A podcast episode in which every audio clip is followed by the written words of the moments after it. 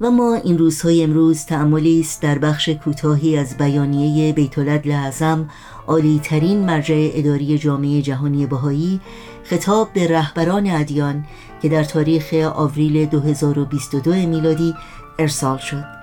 در این بیانیه می‌خوانیم زنان در گذشته جز در مواردی استثنایی انسانهایی فروده است انگاشته می شدند عقاید عمومی درباره طبیعت آنان مشهون از خرافات بود از امکان ابراز استعدادهای نهفته روح انسانی محروم بودند و نقششان به برآوردن هوایج مردان تنزل داده می‌شد.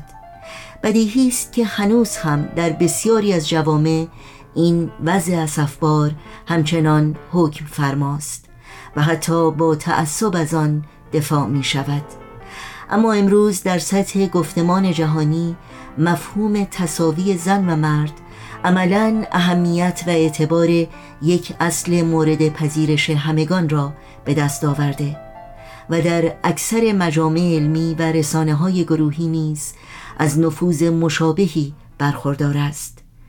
این تحول فکری آنچنان بنیادین است که مدافعین برتری مرد باید حامیان طرز فکر خود را در خارج از دایره صاحبان عقل سلیم جستجو کنند. متن کامل این پیام بسیار مهم و متین رو شما می‌تونید در سایت پیام ها خط تیره ایران دات مطالعه کنید. پیام من برای تو پر از صدای شکوه های یک پای تو. نشانه بغض و اعتراضم است. به هر رهی در این جهان یه مادر صبور و دل شکسته به زیر پای خشم تو اسیر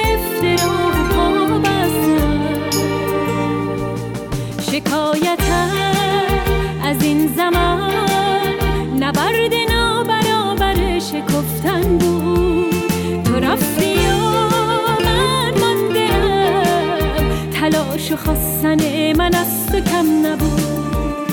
سوال من از این جهان که درگیر جنگ و خون تشنگی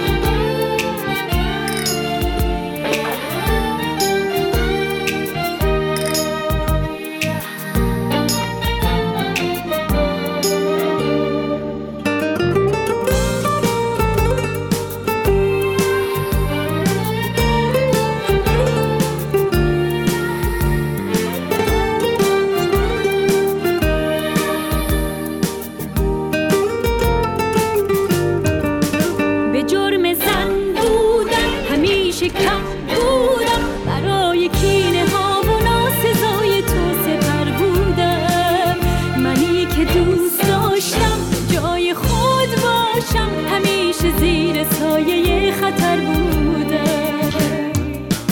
به جنگ و ویرانی اسیر و قربانی طلای دار در دمین گناه و حق من نیست. به لب رسید جانم منی که در فقانم پر از صدای رنج و بغز خستگیست پیام من برای تو